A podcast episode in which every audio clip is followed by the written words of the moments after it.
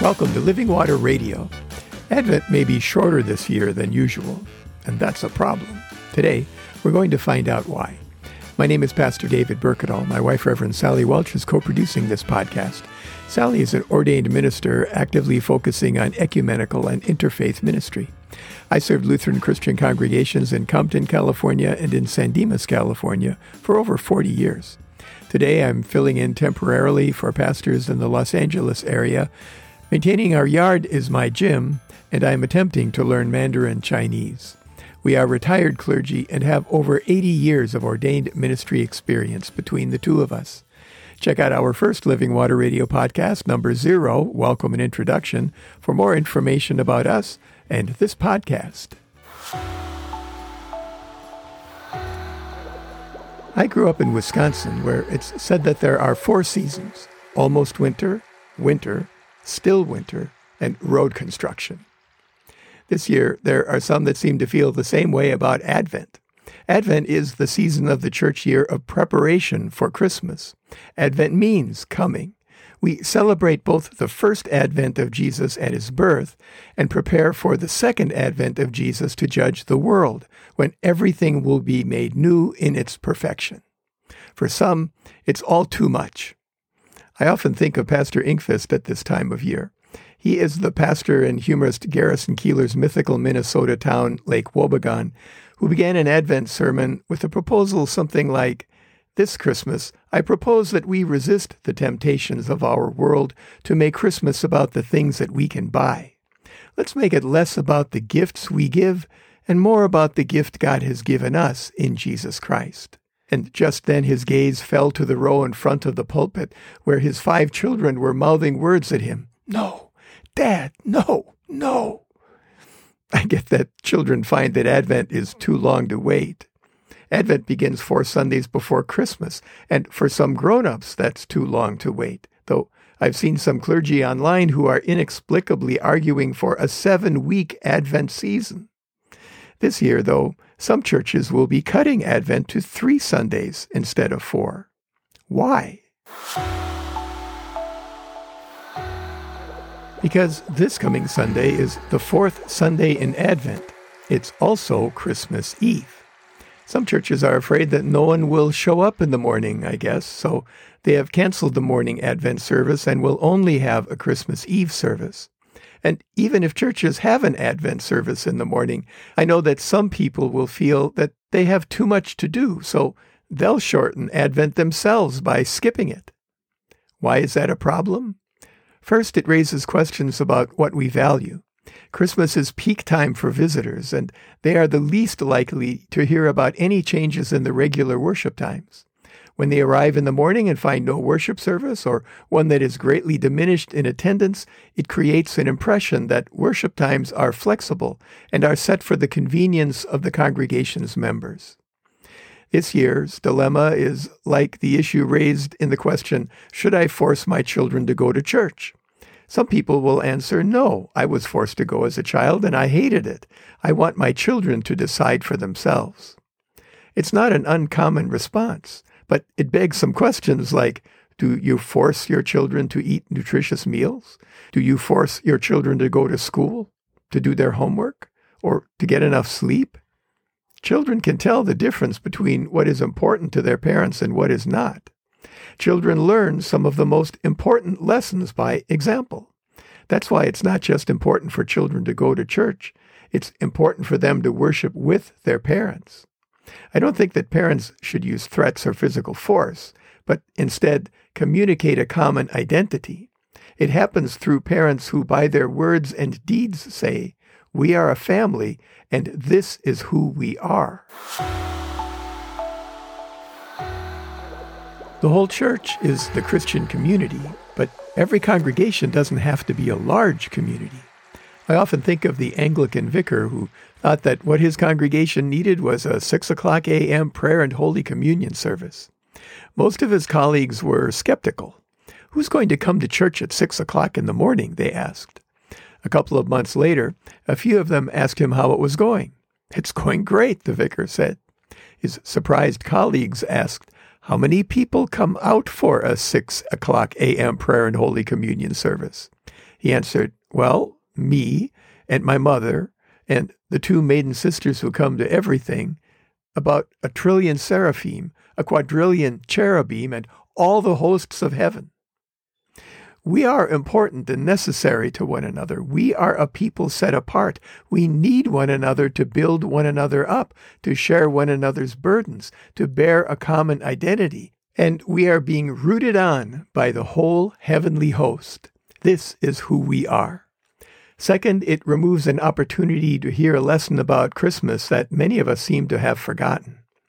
One of the most popular contemporary Christian Christmas songs in the past several years has been one called Mary Did You Know?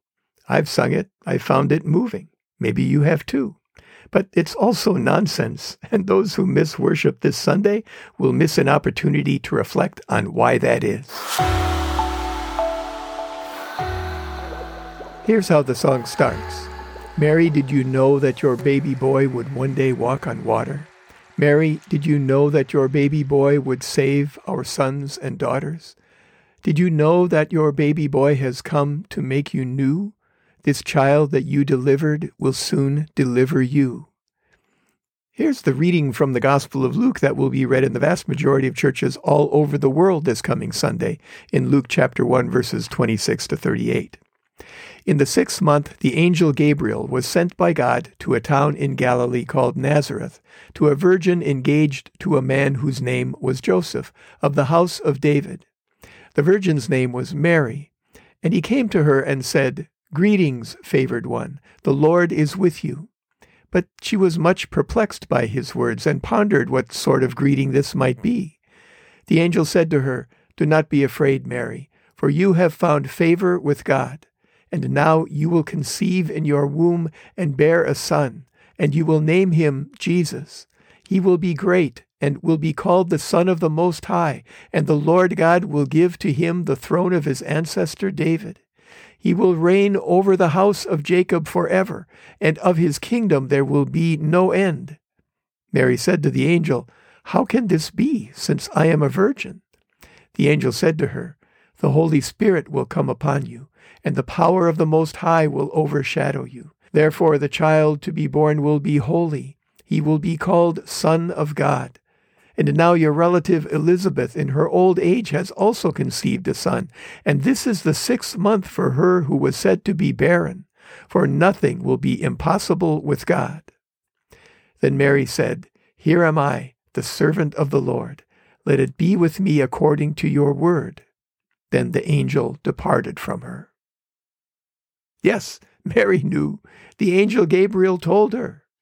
Hearing the lessons read out loud gives us information like this. It also changes lives. The Bible is the primary way that God speaks to us, and we share it with millions of Christians all over the world, hearing the very same thing on the very same day in the church year. Third, worshiping at the Sunday morning, fourth Sunday in Advent worship service helps us keep our focus on the blessing. We celebrate because we know who has come and who will come again. We celebrate the waiting in which God speaks at the first Advent and at the last. We celebrate to keep our focus on keeping awake. Our struggle is with this world's secular imitation of Christmas. Our struggle is with patience. Our struggle is an opportunity to practice patience as we wait for Jesus to come again. It's a chance to reject the temptation to cave into the world's winter shopping festival that began months ago. This is not a burden, it's a blessing. Worshipping in Advent on the fourth Sunday in Advent gives us the backstory to the backstory of Christmas. We will be prepared in the morning for what is announced at night. I saw a meme in three parts the other day. The first showed Advent candles marked Advent, the second showed a manger scene marked Christmas Eve, and the third showed a stunned guy marked, well, that escalated quickly.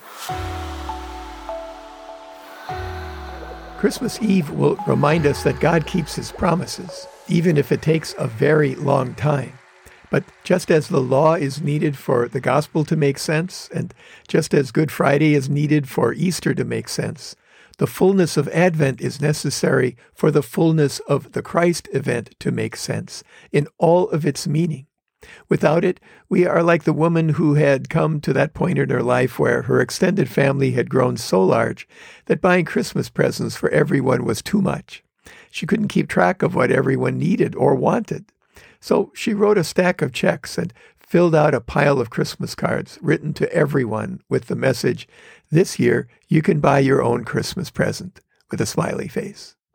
She brought them to the family Christmas gathering and passed them around. Toward the end of the evening, she noticed that people were looking at her funny. Something wasn't right, but she couldn't quite put her finger on what it was until she got home and saw on her writing desk was a neat stack of checks, uninserted into the Christmas cards. All that her family members had received from her was a card with the message, This year, buy your own Christmas present. Something important had been left out.